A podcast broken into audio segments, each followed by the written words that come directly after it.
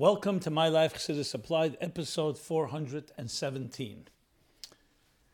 This program is dedicated in merit of Baruch Binyamin ben Menuch Elena and Miriam Baschayis Sarah Altej, Yukusil ben Leah Rochel and Rochel Bas Liba Farkash, dedicated by Pinchas Todres ben Miriam and Sarah Bas Rochel Altej. So we uh, have finished the first week of the month of Elul, this special, unique month, the last month of the year the, also the month that prepares us for the new year, where a new energy, unprecedented, as the Alter Rebbe says in Tanya, in Igeres HaKedesh 14, unprecedented energy that never existed before, enters into our lives. So the better we prepare ourselves for such an energy, the more we can benefit from it. Everybody in our anybody in this world, anybody in life can always use blessings. Even when things are good, the expression is if good is good is better, not better. And especially considering that we have challenges, so we all can look forward to a new year, new opportunities, new possibilities, new hope, even for things where we may have given up somewhat. So it's a momentous time that we're in right now. And to fully take advantage of it, we learn Chassidus, we learn Torah that takes and helps us tap into this potent energy in the month of El, looking at our own lives, intro, looking at our own lives introspectively, soul searching, trying to understand in a better way what it is that we're capable of, what our possibilities are, looking at things that we need to amend or correct or improve, and obviously taking on new resolutions as we grow in our lives. And it's always important in all these type of things to remember the focused, the mission of your life. Why are we here? We're sent to this world because you, each one of you, each one of us, was given unique skills, unique opportunities, that you're indispensable, and what you need to contribute in this world, no one but you can contribute. You were sent to this world to be an ambassador of light, of godliness, of the divine. That wherever you go, whatever you touch, whoever you encounter, to release and free the great potential in that interaction. That's called, in Chassidus and Kabbalistic terminology, redeeming, elevating, birur hanetzutzes, the divine sparks, the spiritual opportunities in everything that we do. And it requires cognizance, it requires awareness and focus and commitment. But we live in a world, as the Kabbalists put it, and Alter Rebbe explains in Tanya, Elam haklippes vasitracher. It's a world of klippes, think of it, a world of husks, a world of shells, if you want to visualize it, think of a world that you see the potato peels, the orange peels, the eggshells. You see the outer surface, in the words of the Shalah, the klipper that's meant to be shemer lepri, the husk, the shell, the peel that's meant to protect the fruit within. But often we get distracted by the peel. And the peel is the material world. It's on a surface level that we eat, we drink, our other physical needs, sleep, shop. We're not even talking about something that's not permitted. Just the material existence, it by its very nature. And the word nature in Hebrew actually means tovu. B'yamsuf, teva, comes from the word tovu. It's submerged. It's like objects that are submerged and concealed. Where are they concealed? In this husk, in these husks. It's for us to be Ezu Chacham Hareyas Anelid, the wise person who sees that with the birthing, looks inside and sees not just the shell, but the egg within, sees the chick that can be born from it. That in every given situation, there's a fruit that can be born out of it. Sees beyond the shell. That's our job. And in the month of El, when we make a cheshbon, an accountability for the past year, and we prepare for the new year, that's exactly what we should be focusing on. Taking the details of our lives and seeing what can I do to reveal the purpose of the cosmic engineer in this machine the purpose of the divine, God's purpose. Nothing God created was levatala. God did not create anything for waste. And not just not to waste, but he, but, but he created it in order to honor him. So you're using technology. Technology is a chayach adir in the words of the Rebbe, Mishpatim Tov Shemem Dalit, he wrote it. An enormous power, an immense, awesome power in nature like electricity that God planted from the beginning of time. It took human beings years to develop a technology to tap into that power. How are we using that? How are we using that power, the power of communications? And have to understand it's all created in order to reach out to another person, share with them a nice, kind word, share with them th- a thought from the Torah, share with them a, a encouragement to do a good deed. Anything that will connect and reveal the neshama, the soul in the person, the soul in yourself. And the month of Elul, we increase in all of that because that's what the month is all about. The month is to culminate the year and prepare us for the new year. And when you do it in a new way, in a fresh way, not by rote, not mechanically, but actually with vitality, with spirit, with emotions, with passion, then the blessing comes in direct proportion to our effort. Then the blessing, the new energy that enters, also enters with passion and vitality and is internalized. So it's all commensurate, midah keneged midah, for how we behave. That's why every day of Elul is so precious and needs to be looked at in that way, literally a chance to both redeem the past and create a new and better destiny in the future. That's in general terms for each one of us. What we need to do is tailor that message, each one according to our personal, personal life. And when you do it with someone else, with your spouse, with your children, with friends, it always makes it more powerful because we each support each other, the synergy of a collective. So that's overall words about the month of El, especially as I said, we finished the first week, we're now entering the next week of the month of El, the time when Moshe Rabbeinu was on the mountain, beseeching, praying, begging God to forgive the people after their transgressions. Basically, to rebuild a love that was compromised, that was somewhat severed. To rebuild it stronger than ever. And he will be successful, we know that. Coming Yom Kippur, the end of the 40 day period from Rosh Chodesh Elul, Moshe will come down with the mountain with the second tablets in hand with forgiveness. Salachti kidvarecha, as we shall say in Kippur night. So the lesson to us is as well that we too have the opportunity to rebuild anything that was broken, to rebuild dreams that may have been shattered, aspirations that may, promises that were broken, aspirations that may not have been fulfilled, or, or things harsher or more mild. In every given area, this is what El has the power to achieve.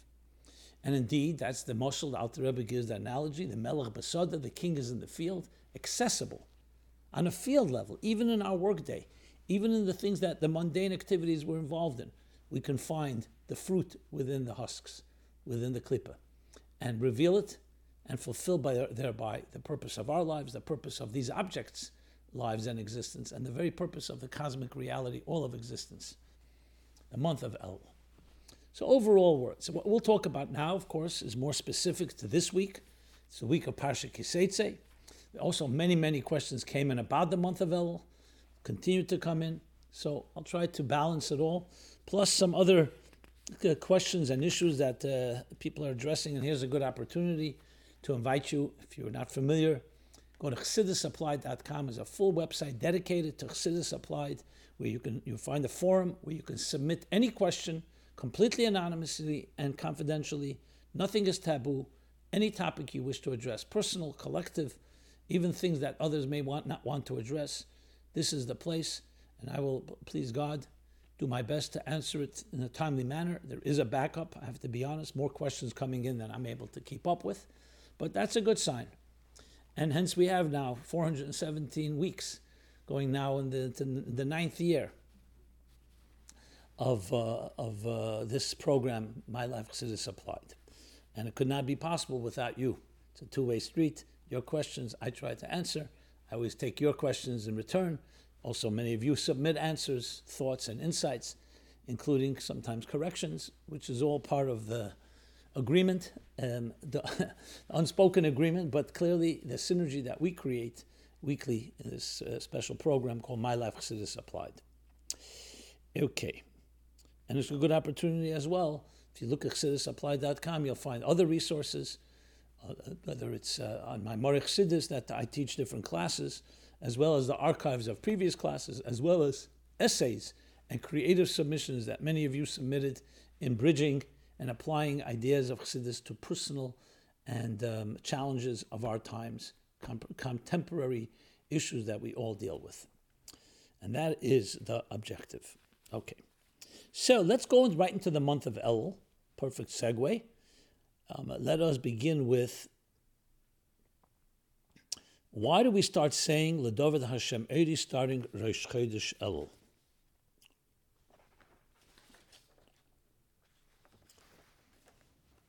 What is the significance of the psalm to the preparation for the new year? So there's actually quite a few different reasons given for it.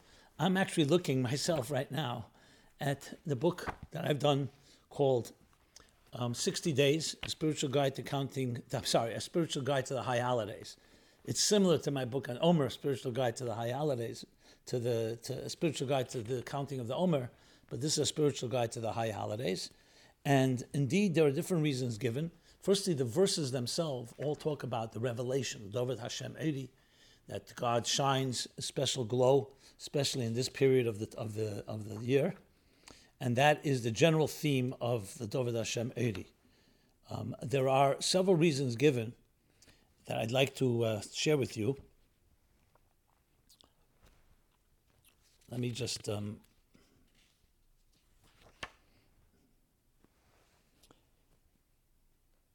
it's said from Rosh Chodesh through Hoshana Rabbah and is based on the Medrash which associates the light of David and the light of all human beings with Rosh Hashanah. When by the light of the soul, God searches out the deepest recesses of the human being. The Medrash associates the Hatzalah, the salvation of David and of all human beings with Yom Kippur, the Day of Atonement, when everyone is redeemed. The theme of this psalm is also related to the revelation of the 13 divine attributes of compassion which radiate during Elul and indeed, this psalm mentions Hashem's name, God's name, 13 times. So these are several of the basic reasons given in different halachic svarim, and some actually explain the different details of each of the verses as they associate with um, with with the Elul. Now remember, El is the king is in the field. It's a time when there are less veils, less partitions that are blocking and uh, between the divine and existence. So this prayer, like every prayer, is meant to evoke that theme and reveal the deeper strengths that are within us. So there are those that actually explain, I believe the Avudraham, um, the Mata Ephraim, I'm just giving some sources, the Birchei Yosef, where they talk about the themes of this um, Psalm 27, Chaf Zayin, with the month of Elul. Ponim Yofis as well, and Parshas Achrei, and many other books that talk about it. So, bottom line is that we have now an opportunity, using the example that Chassidus gives, of Kiruv HaMoir El HaNitzutz. Moir El HaNitzutz, Moir means a luminary, Nitzutz is a spark. So think of an orbit. You have a, let's call it a mother flame, and you have sparks that are orbiting around. Throughout the year, these sparks are each on their own journey, and somewhat distant from the mother flame. It means each individual soul is off on its mission wherever it needs to be in this world. But then comes closer to the end of the year, as we move into the month of Elul, closer to Tishrei, it's called Kiruv HaMoyer El The luminary, the mother flame, the mother soul, the divine energy gets closer to the sparks. What happens when a spark gets closer to a flame? You see, they begin tugging at each other. And that's why we feel a certain awakening. We feel a certain arousal within. That is essentially the feelings of, of El. We're feeling that tug, that closeness. And the David Hashem Eri captures that light, captures that energy. Obviously, saying the prayer is beautiful, but saying it with intention and also applying it to our lives is above all the thing that does it, because then you actualize it. You actualize what can I do as I get closer to my source. And that's why I described earlier that is living up to the mission. Because that source sent each spark on a mission. So as we get closer to the source during Tishrei, and we will be renewed with new energy as we go into the new year, with a renewed mission, with new elements to it, this is the time to recharge our batteries and reconnect to that mission, to move away from the husks and look at the fruit of our lives. That's exactly what the whole verse, this verse 27 in Tehillim, that David HaMelech said that became something we say each of the days, till Hoshana Rabbah, which is the end of the sealing of the decree and sealing of the book of life that is written and then and then signed on Yom Kippur. Hoshana Rabbah is when it's sealed and then sent off that, that determine the destiny of our lives for the coming year. Obviously, there are ways we can always improve on it. That's another discussion, not for now. Okay, why is it customary to check tefillin and mezuzahs during Elul? The same reason. Tefillin and mezuzahs, of course, are daily things we're involved in. Tefillin for putting on tefillin every weekday. Mezuzahs on each door. We say both in, in Shema. We mention both. Mezuzahs. These are the two reminders that remind us of the divine in our lives. Firstly, in our mind and our heart with tefillin, and mezuzah in our homes. Hashem yishmet seischa ve'echa ve'ata It's the idea of God's presence in our lives. Now, of course, the condition is that these, the, the, both of them have parchments, have parchment from different verses in the Torah, which evoke God's power, and these have to be written, as the Torah says, in a very specific way. So once a year, what better time when we're preparing for the new year and making a cheshbon for the old for the past year, is to check out tefillin mezuzahs, which is part of a mitzvah to do to make sure that they're kosher, that if anything may have rubbed off, something that needs to be fixed. So what better time than the month of Elul? This is on a very basic level. B'dikas tefillin mezuzahs is one of the answers the Rebbe would give very often because it's one of the easiest things we can do, and it's also constantly with you. And when a person does check them, it's not just, let's say you check them and find that they're good, that's also part of uh, the custom. That's that, that, you don't you don't necessarily have to find something wrong. The point is that maintain the highest integrity because the channel, we use the words of Chassidus, the channel that comes through these holy letters and holy words, these sacred words on the parchment in the tefillin and mezuzahs, is the way the blessings are channeled to us. So as we go into the new year looking for blessings and preparing ourselves, one of the things we do is check. Now, of course, checking also means checking your heart and soul as well. It's also called bedika. Just like bedika's chametz. Chametz is before Pesach. Here too, we need to introspection, soul searching, accountability. But that's already an extension. That's in addition to the actual physical checking of tefillin and mezuzahs. Next question: Are we allowed to start praying for the new year in El? More specifically, hello from Sderot in Israel. Okay, so speaking to the people in Sderot, God should always protect you. You're on the border, close to, unfortunately, some attacks. And Hashem Yishmer we talked about, especially in Eretz Yisrael, Ein Hashem Elkecha Mereshis Hashanah Vad Achar which is also connected to Rosh Hashanah, as the Alter Rebbe explains in that Igeres HaKedesh 14. So hello from Sderot in Israel. Are we allowed to start praying for the new year in Elul? Are there things we are not allowed to pray for? Can we pray for the downfall of our enemies? Or if we put it into nicer terms, can we ask Hashem to intervene and make sure our neighbors in Gaza don't shoot missiles at us? Are we allowed to pray for the success of a local football team? Or is that considered disrespect, disrespectful because Hashem is busy with more important things? Can we pray for being able to see revealed miracles? Is it true that it says in the Torah that if you pray for something that, that someone else needs, Hashem answers you first? In case it's true, may Hashem bless you to win the lottery. Have a happy new year, Rabbi Jacobson. Thank you for your great online classes. Okay, warm regards straight from the front lines in Eretz Yisrael. So, first of all, when it comes to prayer, you can pray for anything you like. Bakashas that's the main mitzvah of prayer to ask for what you need. So when you say about to pray for protection in Gaza, absolutely. We pray for protection, we pray, we pray for our own health, we pray for bonachayim and for children, for health, for long life, all, and for parnosa, for livelihood. But harchava, revichi, expansively, in abundance. And absolutely. And yes, in El is the time to start. You don't have to wait till Rosh Hashanah to start praying. First of all, we pray all year round but especially in El, which is summing up the year and preparing for the new year. And it's never, you can never say it's enough. The more you prepare, the more you acclimate yourself, the more you put yourself in that emotional state. Ezu Aveda Shebelev, Zuhid Tfilah. What is service of the heart prayer? It's speaking from your heart to God. David Hashem Eri, we speak from our hearts to God, which is the essence of prayer. And there's always, you can do that 24 7, any day, any time but especially El, when the king is available, as the Alter Rebbe says, and he's smiling to you, and you can ask anything you wish. Now, we also have to be wise. Pray for things that are important. When you say in the same breath, praying for protection from uh, in, in Israel to winning a football, a football team winning, I wouldn't put that exactly in the same breath. You know, one is completely optional, one is entertaining, maybe. Uh, and I, am, I'm not going to condone a prayer for a sports team winning because I don't see that as being something that is so vital. Um, you know, I would reserve prayers for things that are priority, but if someone does, they do. I'm not going to criticize it either. I just think we have to be wise in how we prioritize. Now, can God listen to all prayers? Yes. Don't worry about God in this sense. Worry about yourself. Where are your priorities?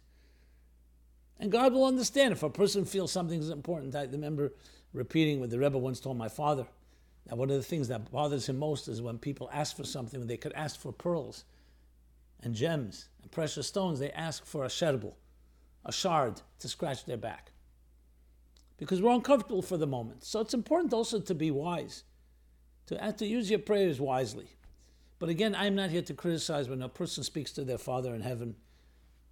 You don't censor that. Anyone can speak from their heart. So it all comes down to what we feel is important and needs. I would prioritize. List the things that are most important and work your way down. That's how I would probably do it. But God can organize it as well, even if you don't get it perfectly right.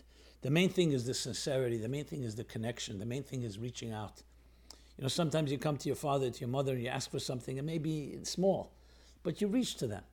There's a love in that, and there's a love that's that's reciprocated. So that's above all. That's why the details are obviously important, and that's why I said prioritize. But again, it's ultimately the connection that we make. And for revealed miracles, absolutely. And that's what you're referring to. That one who prays for another who for a certain need, they will be answered to first. And fine. You pray for me for the lottery, God should bless you, that you should win the lottery before I do. We should both win it. But uh, regardless, we should always be concerned with others as well, besides ourselves. And yes, indeed, when you open the channel, when you, you pray for someone else in that need, you will get that need responded to first. That's what the Gemara says clearly. Okay, very good. And again, my best regard back to Sderot, and may God protect Jews everywhere, but especially those that are in the front lines. And no more hear any more about attacks. Everything should be only prayers for blessings, revealed blessings, only growth and more growth and further growth. And not have to deal with Sumara and avoiding the enemies. You asked the question as well are we allowed to pray for the downfall of our enemies? If they're actual enemies attacking, then it's part of our prayer as well. We'll soon talk about Kiseitzi Alevecha, which is one of the chapters we read during El and we read this week. But, uh, but in general, yes. But again, I would focus always on the positive and on priorities. So that's the key thing. Next question. Oh, you also asked, are there things we are not allowed to pray for? Well, the thing comes to mind would be you wouldn't pray for something that's a crime, that's a sin, that's a transgression. You wouldn't pray for things that are destructive. I mean, that's the most obvious. Um, you wouldn't want to pray for something that is inappropriate. And that everyone has to determine on their own. You're not asking anything specific. Again, as far as enemies go, if it's a time of war, that's part of also what we need. You know, for us to be victorious, for us to be strong. But remember, together with prayer also comes the efforts that we have to employ. Okay. Next question What are practical ways that we can benefit from the revelation of the 13 attributes of divine compassion in El? How can we access them? So, this was asked by several different people. Let me just read a summary of quite a few different questions that came in. Remember as well, many questions come in, some of them are, are very similar, so I tried to bunch them together. I don't have to repeat them all, but they are all in the same spirit, and, but I do like to read it in the language that way it was written to me. If the month of El is a time where the 13 attributes of mercy are revealed and anyone can benefit from them, what are some practical ways that we can interact and physically benefit from them? For example, I've been poor most of my life, and it's a big struggle to pay my bills on time. Is Hashem having mercy on indigent people One of the thir- is, is Hashem having mercy clearly on people who are in need? One of the 13 attributes of mercy, and if so, how can I make these blessings manifest into the physical world where it will create better job opportunities for me with a raise in salary? I have four friends that are close to 40 years old and still not married yet, and they are suffering terribly. What part of the 13 attributes of mercy can they tap into to access Hashem's mercy for single people that are suffering, so that God sends them a good shidduch right away without any obstacles? Personally, I have so much mercy and compassion for my single friends that I would trade any blessing intended for me to have an increase in parnosa this year for a blessing that my friends and any other single person who wants to get married, that they should find their bashet right away. I'm just a regular person living in upstate New York, but Hashem is infinitely powerful and can do whatever He wants. If He wants, He has enough blessings for me and my friends and everyone else in the world that needs a blessing. So, what must we do to access this in a revealed manner in our physical world? May the new year of 5783 bring blessings to alleviate pain and suffering for anyone who needs and transform the suffering into joy and happiness. Amen. Another person writes, Dear Rabbi Jacobson, since El is the time we are taught that the 13 attributes of mercy are revealed, what do we have to do to receive them? Is just reading them at the appropriate times during davening enough, and then immediately Hashem reacts with mercy to our prayers?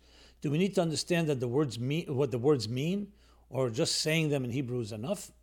If we are taking a walk somewhere, are we allowed to repeat the text of the 13 attributes over and over like a mantra? Would it be beneficial to do so? Should we rent a truck with speakers on top and drive around the neighborhoods playing a recording of, chaz, of a chazan singing the 13 attributes in order to bring Hashem's mercy all over the neighborhood? If we do absolutely nothing, do we receive the 13 attributes automatically? What is the best way to proceed? Okay. So, like it is with everything, 13 attributes of divine compassion, Yud Gimel Midas Harachmim, that Hashem revealed to Moshe Rabbeinu in Pasha Kisisa in these days when he was asking and praying for the forgiveness of the people. These are called divine energy. This is called channels of divine energy that enter into our existence. Just like that's why the month of Elul is considered a month, a special month. But that's why the Alter Rebbe explains that these Yud Gimel Midas come into our mundane lives. That's why this month is a month of weekdays, not holidays. But what is a holiday? A holiday is not just some random day that's a holiday. It's a special divine energy that enters on that particular day. It's channeled on that particular day. So that day becomes a Yom Tov. Same thing with Shabbos. There's something special about the seventh day of the week. But like every energy, think of energy. Think suddenly, let's say, blessings are coming from above. It's raining outside, and your field needs water. You need water. You need to build containers. If the, if the field is, is uh, covered up, or the earth is not plowed properly, the water won't have the proper effect. Can it still make things grow? Of course it can. But the more keli that you create, God blesses us in everything we create. We have to create the containers. That's why Moshe told the Jews when they were stuck between a rock and a hard place, with the Egyptians pursuing them and the river Nile in front of them, prayer was not enough. You have to do something. Yaakov Avinu prayed, but he also prepared a bribe to appease uh, uh, Esav.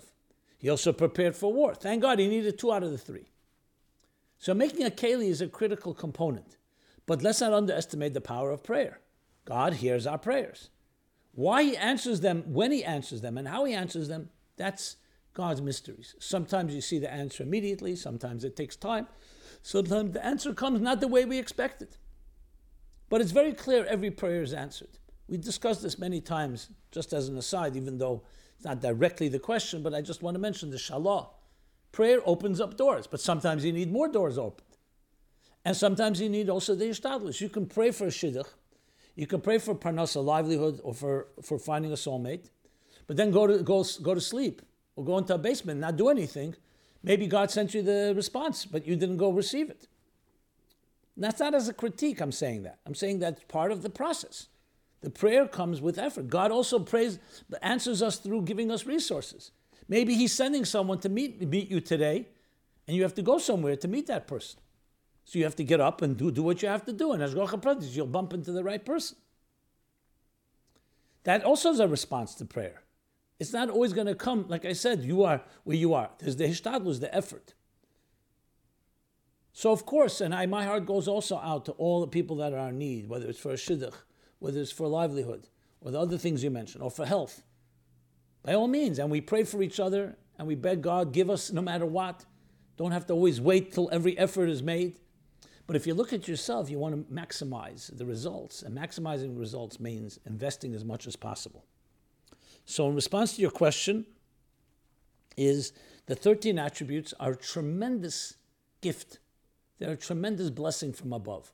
Only God could reveal them. It's a secret. It's the 13 secret attributes. God says, say these words. Whenever you'll need something, say these 13 attributes, and, and you'll be blessed and showered with blessings. So saying them definitely has effect. Saying them with intention even more so. And doing something says there that Hashem is Erech Rav Chesed. So how do you make a keli? By you being kind, by showing abundant kindness, by being patient and tolerant. And each one of the 13 attributes has, a, it's a virtue, it's an attribute. And we have those attributes within us, reflected within us. So in addition to saying it, acting on it, being more compassionate, more kind, more generous, and all the other attributes that are defined, so you're making a keli for each one of the 13 attributes. Is there something specific in each one toward a shidduch, toward marriage, toward parnosa? Some svarim may talk about that. That I don't recall specifically which one corresponds to which. It's very possible. But definitely all 13 are about everything. We need compassion in finding a soulmate. We need compassion in finding a good livelihood. We need compassion to have good health, to have children, to have healthy children, to have long life, and all the other blessings that are so vital in our lives. So let's take it seriously. The Yud Gimel Midas Arachim are radiating. They're shining brilliantly in this month. It's like the sun is shining, but you have to go out and benefit from the sun. You can't just say the sun is shining and I'm doing something else. You have to react, you have to interact with it. And the more you interact through our behavior, which is also why in Elul we add, we increase in studying Torah, in tefillah and davening, especially davening, in Gemilas Chasodim, in acts of kindness, tzedakah, charity, these are all ways where midah keneged midah, where we're showing that we're behaving in a way with Yud Gimel Midah Sarachmim to others. So they inter- so the Hashem will say, Ah, L'cha Hashem Adzdaka, I will do the same for you. So the prayer is powerful, but prayer and action is even more powerful. Let's put it that way. And then I want to conclude. I want to say my my my uh, blessing that uh, the prayers no matter what level they're on, and everyone can only pray as well as they can. God understands. He understands your heart. Rahmana libaboy, that they should be fulfilled. For your friends should find their shidduchim this year, and all those singles that need that, and those that are praying for children. God should bless you with healthy child, healthy children, parnosa barchava, livelihood in abundance, long and good life, all in good health, and the fulfillment of all our heart's desires and the things we don't know about, saying to Hashem, you know what I need. So make sure you open that. And of course, the big bracha, the bracha of the Geulah, Hamidus Vashlema, after all these years, finally, which itself will be a blessing that will bring so many other blessings in turn. Okay. Next question.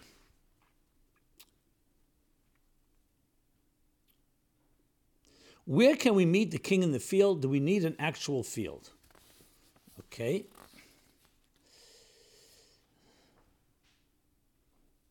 When it says the king is in the field, does that mean I have to go into a field to greet and convene with him? I live in New York City where there are barely any trees left, let alone giant fields.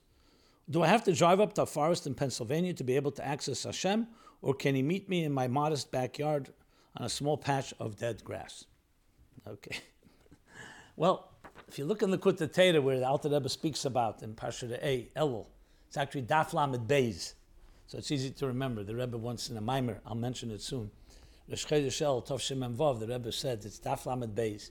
Lamed Beis, of course, Perik Lamed Beis. And Tanya, we know Lev, heart. And of course, the king in the field is all about our hearts connecting to God's heart. And God shows compassion. So if you look in the mimer, Daf Lamed Beis, and Likkutei Torah, he, he, he's using the example to explain why the 13 attributes are shining. So why is it not a holiday, all days of Elul? That's what a holiday is about divine revelation. And he says, because it's coming in our mundane lives. And that's the Melech Besada, mundane lives. You don't need a physical field to have a mundane life. It's whether you go to work, it's when you're involved in mundane activities, eating, sleeping, drinking, shopping. All the things of our mundane lives is, is the field. That's where God is now with you. So it's not actually you have to go to a field to find God. It's that God is with you in a revealed way in all your mundane activities. I've never heard that you have to dafka. It would be helpful to go find the field. Not necessarily. So field is figurative here. The whole thing is a mashal, an example. That there's the king in his palace. What does palace mean? That's Rosh Hashanah Yom Kippur, when God in his full glory, and that's where the reveal, like the Beis Hamikdash. Today it's not a Beis Hamikdash, in a shul. When you're praying, when you're davening, and all that we do on Rosh Hashanah Yom Kippur. But then there's our mundane life, when we're working in the regular workday. Uvdin Dechel. That's the key thing to remember. So it could be on a small patch of grass, or dead grass, or not dead grass, or it could be in your house as well. And that's where you have the access during this uh, period in time. Okay. Since we're speaking about the 13 midas, so two more questions that came in on that. Let me address that.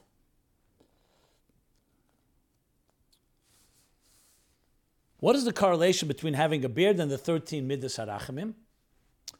Is simply just having a beard a channel to draw down the energy of divine mercy? Is this unfair to women who are unable to access the 13 midas harachmim in this manner because in general women don't have beards? And what about people who don't have a beard? Okay.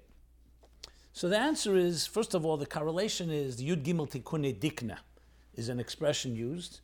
The Yud Gimel strands of Dikna, of this Dikna in Aramaic is Zokon, is a beard. So 13 strands, 13, they represent 13 because the beard does associate with the Yud Gimel Sarachim, as Chassidus explains. The physical beard, symbolic of the spiritual beard. That is what strands of hair that draw from the higher levels of Keser, Atik and Arich, into the human being, into Seder Shtalshus, into the spheres. So that's exactly what the beard is. The beard is drawing down from the part of the, the, the skull, the higher parts of the person's super consciousness, Atik and into the person, but it's strands of hair, so it's like that, narrow, narrow wires, think of it that way. And that's where they have a particular Kedusha, and the Torah says, do not shave your beard, particularly about men. At the same time, we know that hair on the head is supposed to be cut. So I'm not going to discuss now the issue of hair. I did that in, in previous programs. But here is spiritual power. Comes to the beard, is the spiritual power of the 13 attributes. And indeed, that's why it's a mitzvah to grow your beard and a beard is, is, is a channel for blessings. I remember hearing once the Rebbe was a couple that didn't have children for many years. Now, he happened to be clean shaven.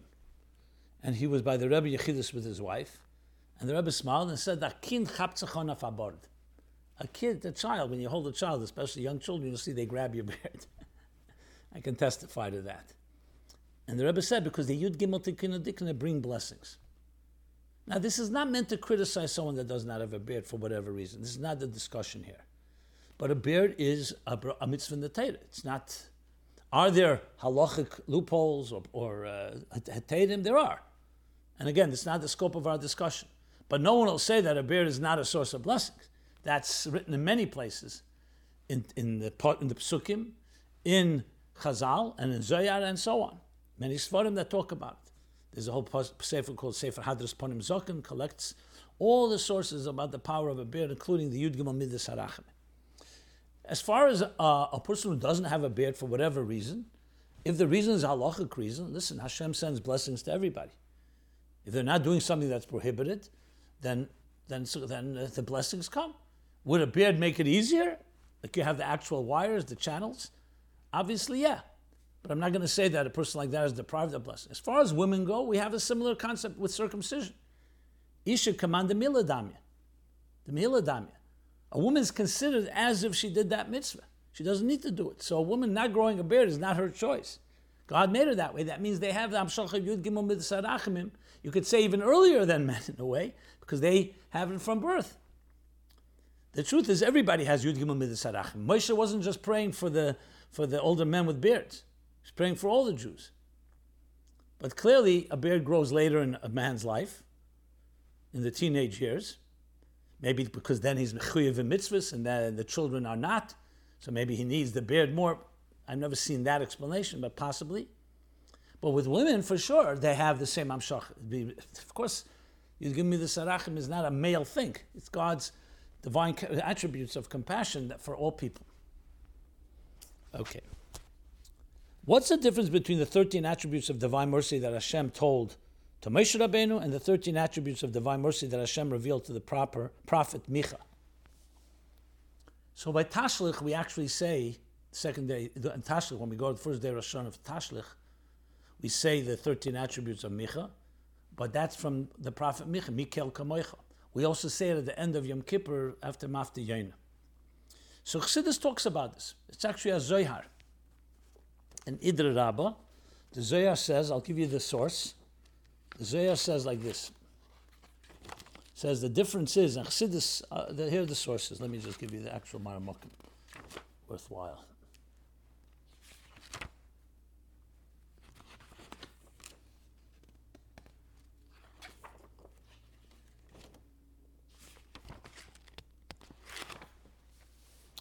In Idra Rabbah Zohar Chele Gimel, which is Zohar Nosei, page 138a, that's one Zohar. I believe there's another Zohar. Yeah, 133b, uh, but 138a is the main place. He talks about it, and it's also explained in Likkutei Torah A 34b. The Alter Rebbe's Likkutei Torah also in the Siddur of the Mittler Rebbe, which is my Morim of the Alter Rebbe, but based, structured around the uh, Shara Elul. In the new edition, it's page 330a. In the old edition, 227a. Where he discusses briefly, brings there, and there's other places, A and a few other places, that the 13 attributes that Moshe said was primarily for Gashmis.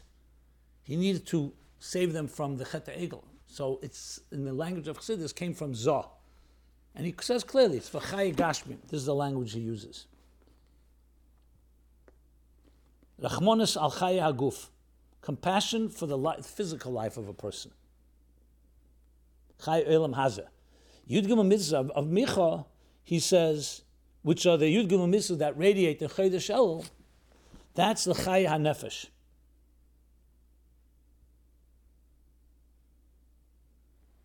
Chay HaNeshamas spiritual life. So it's on a higher level coming from Arich and Atik as he explains there. That's briefly the point. Now we obviously we want compassion on all levels, so that's why we say them all.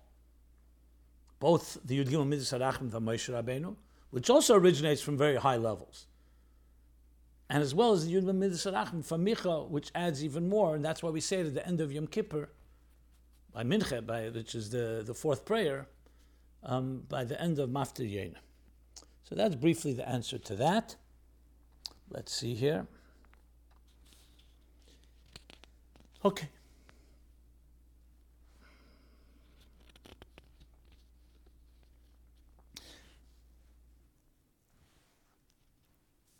Now here's a question, which at first I was not going to read, but you know what? I'll read it. Dear Rabbi Jacobson, I witnessed something yesterday that involved you. And though it was a personal matter, I see also that we can learn from it some lessons for the month of El. But I need to ask you a question.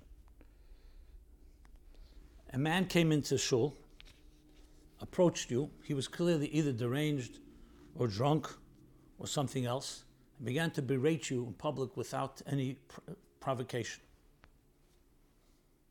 And people gathered around, and I was one of them.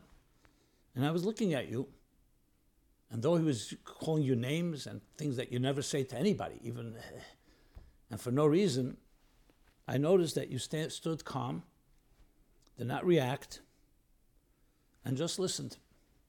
You didn't even walk away. And then you said to him, you tried to engage with him and said, You know who I am. trying to, like. And then he asked you, are you going to hit me? And you said, Hit you. I love you. Why do you love me? He asked you. I said, Because you're a chelik elikama mal mamish. You have a soul, a divine soul. And he dismissed that as well. So, besides the embarrassment, which I regret didn't do anything about, how did you have the composure to just stand there and listen to clearly a person that was something wrong with him, using all kinds of uh, very insulting terms. And have the composure also to treat him with kindness. I mean, most of us would get angry, either reciprocate or definitely just walk away. Well, I'm sorry you witnessed this. It wasn't pleasant.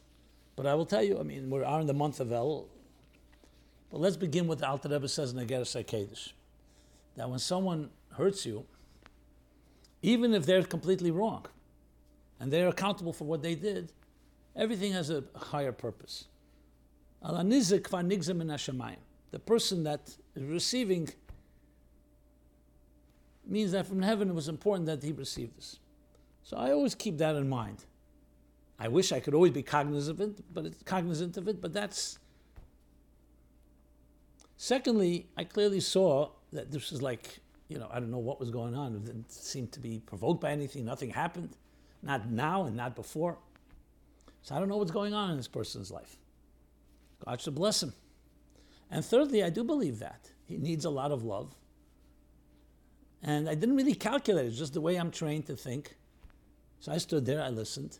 And I think it's a lesson for all of us, in the month of Elul especially.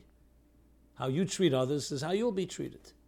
Yeah, there may be someone that may criticize you. There may be someone who may insult you. There may be someone who says things that are completely inappropriate.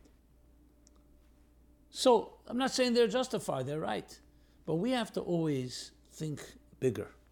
There's a God in this world, bigger picture, especially in the month of Elul. And that's why I think it is worth talking about, even though it's personal. As I said, rather didn't happen. But everything is a lesson, and maybe that's a lesson for me to share here. Remember, there are many things that God could come to us with complaints. So, how we treat others is how we will be treated. And always be malamed chus and learn positive lessons. That's how I see it, and that's really where it comes from. Okay.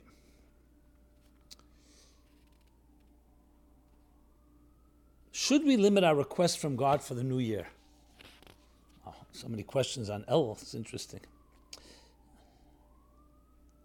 Dear Rabbi Jacobson, in your past Sunday night podcast, you made the suggestion that when we make positive resolutions for the new year, we should try not to bite off more than we can chew, so to speak. Instead of, instead of aiming too high and then not being able to fulfill our commitment, it is better to aim for something more achievable. And if that works out, after a few weeks, we can reassess the situation and incrementally add, add more if possible. This is very good advice. Thank you. I have a question. It's taught, it's taught that on Rosh Hashanah, Hashem writes into a book all the blessings that we will have for the year. So on Rosh Hashanah and during the month leading to, up to it, we try to daven so that we can maximize the amount of blessings Hashem will write into our chapters of the book. Should we apply a similar idea of not aiming too high into areas that aren't easily achievable in natural ways when asking for blessings for the new year? For example, maybe it's not the best idea to daven and ask that a million dollars miraculously falls out of an airplane and lands in my chimney, and all my financial problems will be instantly instantly resolved. Perhaps it's better to daven for something more achievable, such as saying, May I have a blessing that my boss recognizes that I do a good job and offers me a 5% raise in salary, and hopefully he does so before my property tax bill is due. Or should we say, because Hashem's powers are infinite, why not aim high and ask for as much as possible? Thank you, and may you have a sweet and successful year. Okay. Yeah, very good question, actually. Well, when it comes to ourselves, I was saying don't bite off more than you can chew because you want to be realistic. The truth is, b'chol moedecha, we're told, always do a little more than that's comfortable. Push yourself until it hurts a bit in a good way. But also, everything has to be done with a certain realism. When it comes to Hashem, you know, it's a very good question. I would say my leaning is ask for everything, go for it. Now, of course, you could ask instead of a million, why are you asking a million? Why not a billion? Why not a hundred billion? Because I think most of us all feel that even though Hashem can give us that, more realistic, he'll probably give us a little less than that. Can he give more? Absolutely. So I would look at it more like this. I know you could say, I would say to Hashem, I know you can give much, much more than I'm going to ask for. You can give far, far beyond. But let's, but I'll take a loss. I'll do 10% less than what you're capable of. Or 50% less, whatever it is. That would be the approach I would take. Because Hashem also has a sense of humor. He'll appreciate that. But not in a humorous way, in a light and frivolous way. I mean, you know, understanding that God, He has all the gold and the silver. And, and ask something that is more fitting to where you are at. Above all, say, not only give me the blessing, but make sure I appreciate it. If that million came down your chimney, maybe chimney is not so good, it would get too dirty. But if it came another way, you want to also know how to spend it properly. It's so easy to scrounge and to squander um, our blessings. So I think that should also be part of the process. But I would go for the best possible in health, in all areas. You're talking to Hashem. And we have to do the best possible on our end. So I want to just reiterate I'm not saying mistapik b'mur, just do the minimum. I was saying there was context where someone was saying do things, take upon resolutions that are completely almost impossible for you, b'derech to do. But that doesn't mean you shouldn't push yourself as much as you can. And we have to have a little discretion, a little wisdom, a little prudence, prudence, and talk about it with the mashpia. It never hurts. Okay.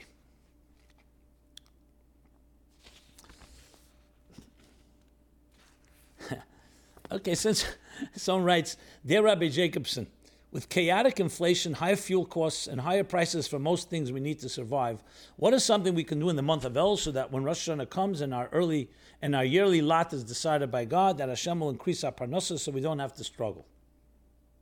Thank you, and may you have a sweet new year filled with abundance materially and spiritually.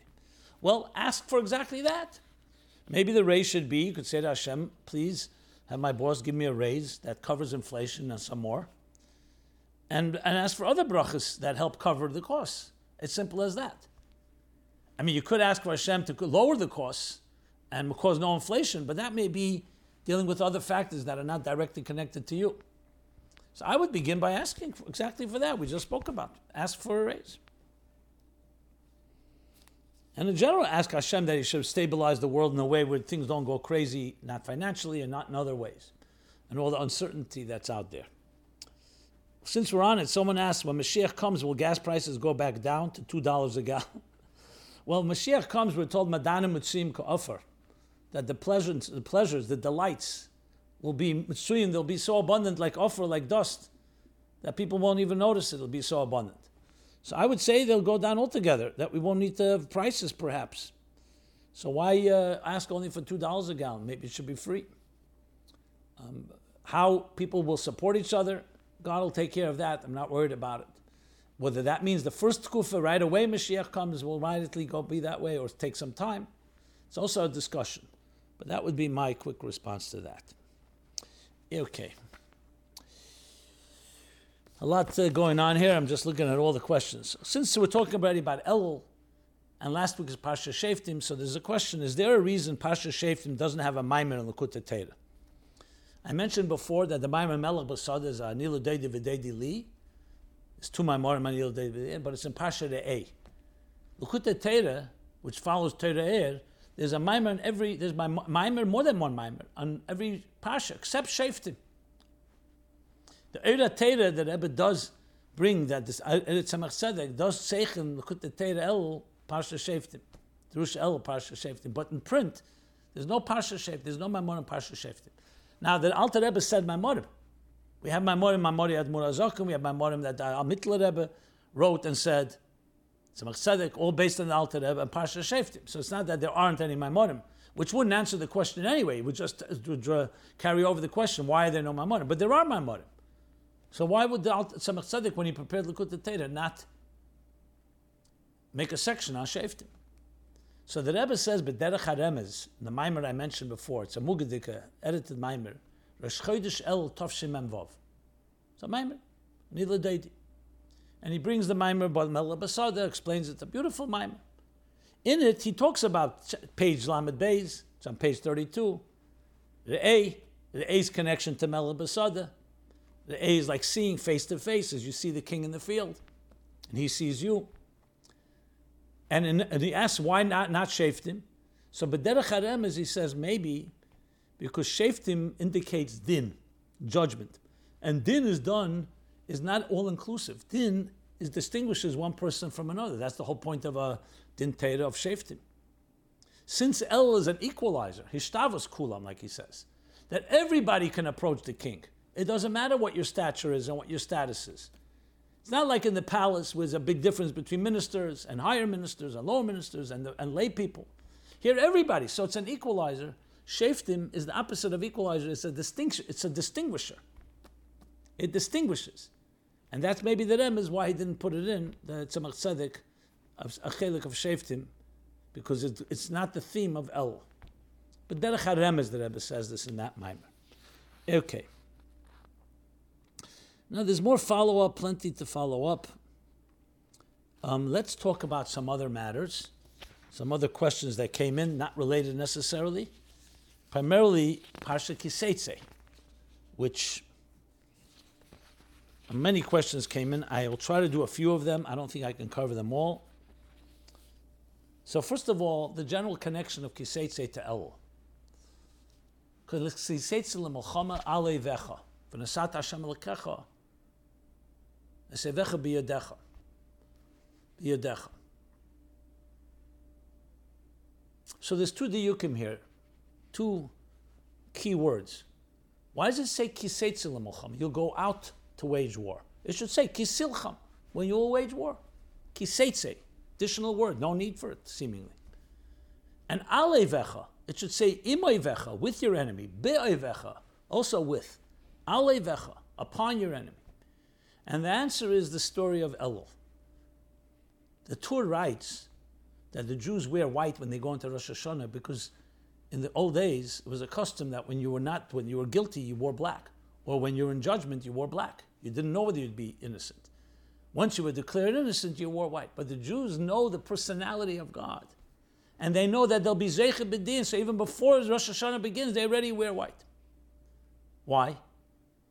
Because they know God's personality. They know there's a connection, that no matter what happened during the year, our love and our connection is always there.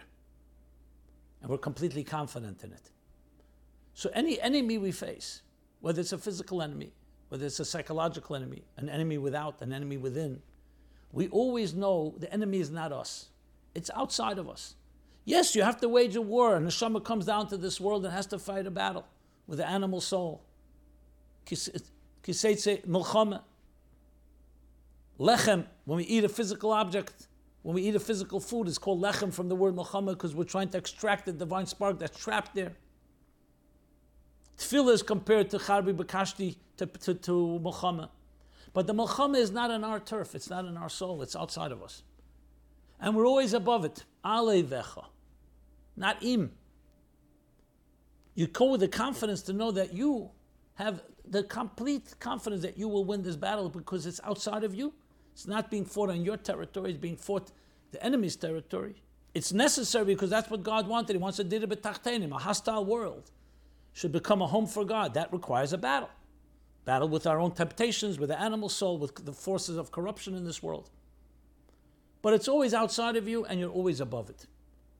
That's what Elul teaches us.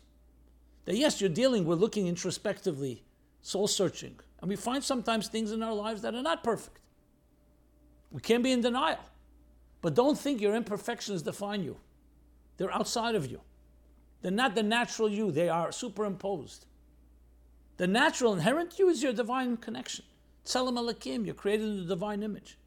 Then dust can gather, and we have to clean up the dust, but always know the dust is outside of you, and you're above it.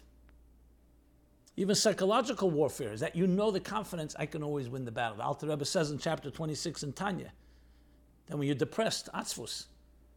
So when two people are wrestling, even if one is stronger than the other, but if he's depressed, It'll weaken his resolve, weaken his willpower, and unable to really win the battle. So winning the battle is not just how powerful you are, it's also your confidence level, your attitude. Alevecha. Kiseitze lemucham. That's one of the most powerful lessons of Kiseitze.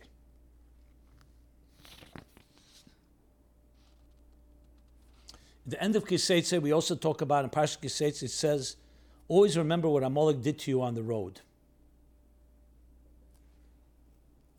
Whatever happened to Amalek? Were they wiped out completely, or did they live on because King Shaul made a huge error and captured Agag? alive instead of killing him? Do we, ha- do we know today who Amalek is? When Mashiach comes, will we physically kill every member of Amalek, or is the commandment just to kill the philosophy that they represent? The consensus in general is that Amalek was wiped away physically. And what's left is the spiritual Amalek. Doubts, Amalek gematria, safek, doubt. Amalek, asher korcha baderach, from the word krirus, creates coldness, detachment, complacency, apathy, indifference. Those battles we have to fight. Even if there may be Amalek, we can identify where it is. We know Haman was definitely Agag, he came from Amalek, but then it says, Mibnei Banav Shel Haman, Lam Barak. So his children actually became Baalei Tshuva. But are there any remnants left from that? There, it's not clear. Even if yes, maybe Losada will they'll be identified. But in most cases, in most consensus, I say it's really there is no Amalek, except as I said in the Ruchnistic spiritual sense of the word. And that's what we need to work on our apathy, our complacency, coldness. Another question came in on might as well read it. In Parsha Ki Seitse, we are told the, the, the, commandment that we must return lost objects to their owner. It says that Hashem keeps all the same commandments He commands us. We're also taught that in the spiritual worlds, worlds and Hashem is whole and complete and then separated into two parts, male and female, only to come together united again at their wedding. Therefore, it can be said when Hashem makes a shidduch, he is observing the mitzvah of returning lost objects. In this case, the two parts of the soul that were separated. Yes, beautiful. Says that in different sefarim. Shabbos Aveda, the two people who were lost from each other and they found each other. We can also say when some singles are having difficulty finding their bashert, that Hashem is not fulfilling the mitzvah of returning lost objects in a timely manner. Therefore, I pound my gavel in judgment and find Hashem guilty of violating the mitzvah of Hashavas Aveda. Luckily for Hashem, it is Chodesh Elul, which is a perfect time for tshuva. The proper tshuva would be for Hashem to find singles who want to get married and are having difficulties and send them their bashert right away, and to compensate them for having to wait, he must award them a double portion of blessings for healthy children and abundant parnasa. Amen. Even though it's somewhat irreverent, I second that. I would rephrase the wording exactly, but you want to be on Hashem's good side. But I'm sure Hashem will understand the sentiment. And absolutely. But keep in mind one thing. Even though Hashavas Aveda is a, is a big mitzvah, let's say you lost, you lost an object, and then someone comes to return it to you, and you don't want to take it. Or you don't recognize. You say, I don't know who you, who are you? It's not my thing. There are quite a few singles, and I'm not trying to point fingers, that maybe Hashem is sending them the right bashert, and Hashem is doing his part of the mitzvah. He's returning them the, the, the lost half, the second, the, the, the, what we call the soulmate, their soulmate. But you have to be a keli for it. I know people sometimes, I don't want to say mess up, but they are distracted. I'm building a business now, God. I don't have time for my, my Aveda, for my lost uh, item. We have to also be wise from our end to make sure the keli is there. But I'm sure Hashem will do his part, and we definitely can demand and request. And I appreciate the, the note. Okay. That covers that. Let's see here now.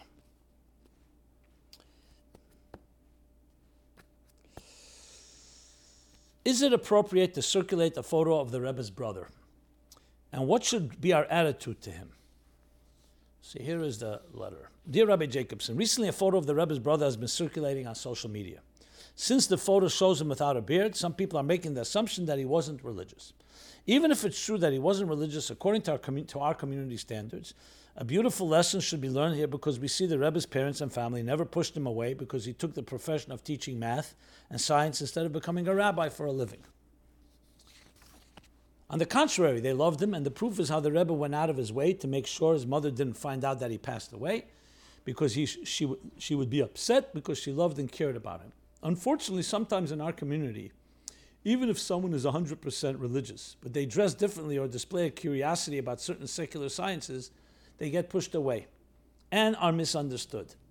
We should all learn a lesson from the Rebbe's family on the proper way to treat people respectfully.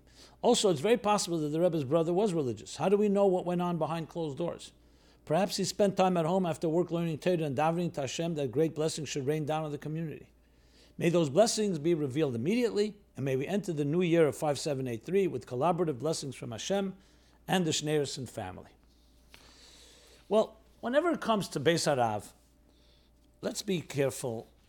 It's not of our business, to be very honest. People talk about the Rebbetzin, people talk about the Rebbe. In the years that back in Berlin and Paris, there's all kinds of shmuas, rumors. I don't see a need, first of all, to create any um, the, uh, any history revision or to create stories that are not necessarily based on anything just because it may, it may strengthen someone's faith. These are great people, great family. Time the Alter Rebbe, we have controversial stories about his son Rab Moshe, and we have stories about the Tzemach Tzedek's children and the Rebbe Maharash's children. There's stories and stories. Beis Harav. Is it Negeya Lepeil to our Avodah? What's Negeya to us? The picture is around, it's around. It wasn't up to me to, to circulate it, but it came out.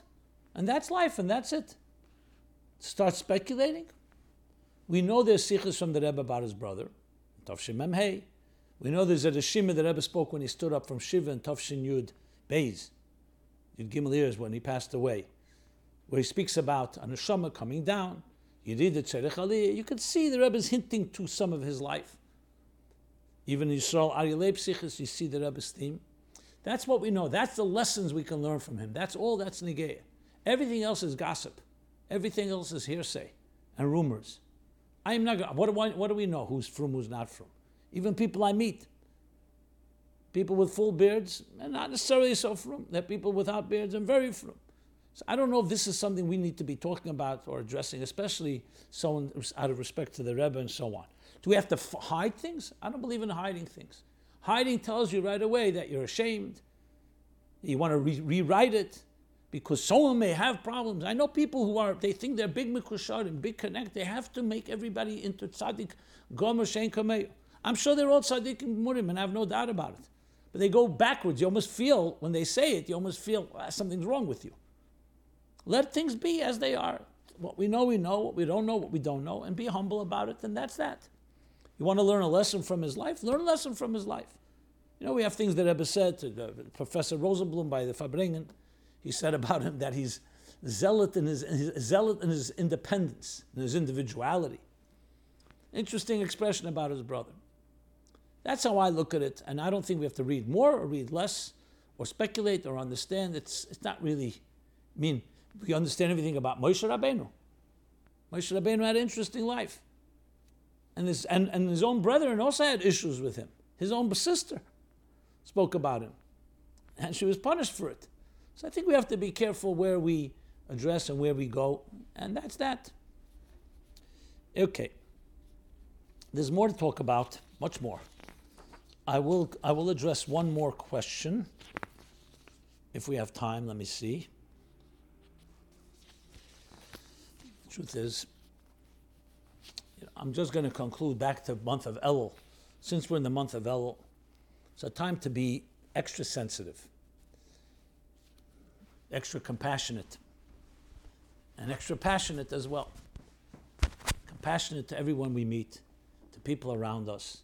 Show a little more love, a little more kindness. Not just because we want God's kindness, that's also part of it. But that's what's required of us, why we came to this world. It's to create this world is a harsh enough world. There's enough pain and suffering in this world. We don't have to add to it.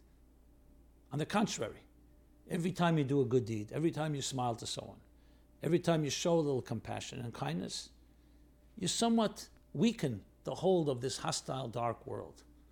It's so easy for people to live a life of survival of the fittest, dog eats dog, selfishness, that leads to all kinds of other things. We take this month seriously, it just simply begins with that type of shift qualitative shift. Instead of looking at yourself and me, me, me, and what I need, what am I giving? What kind of message do I pass on to my family, to my children, to others, to strangers?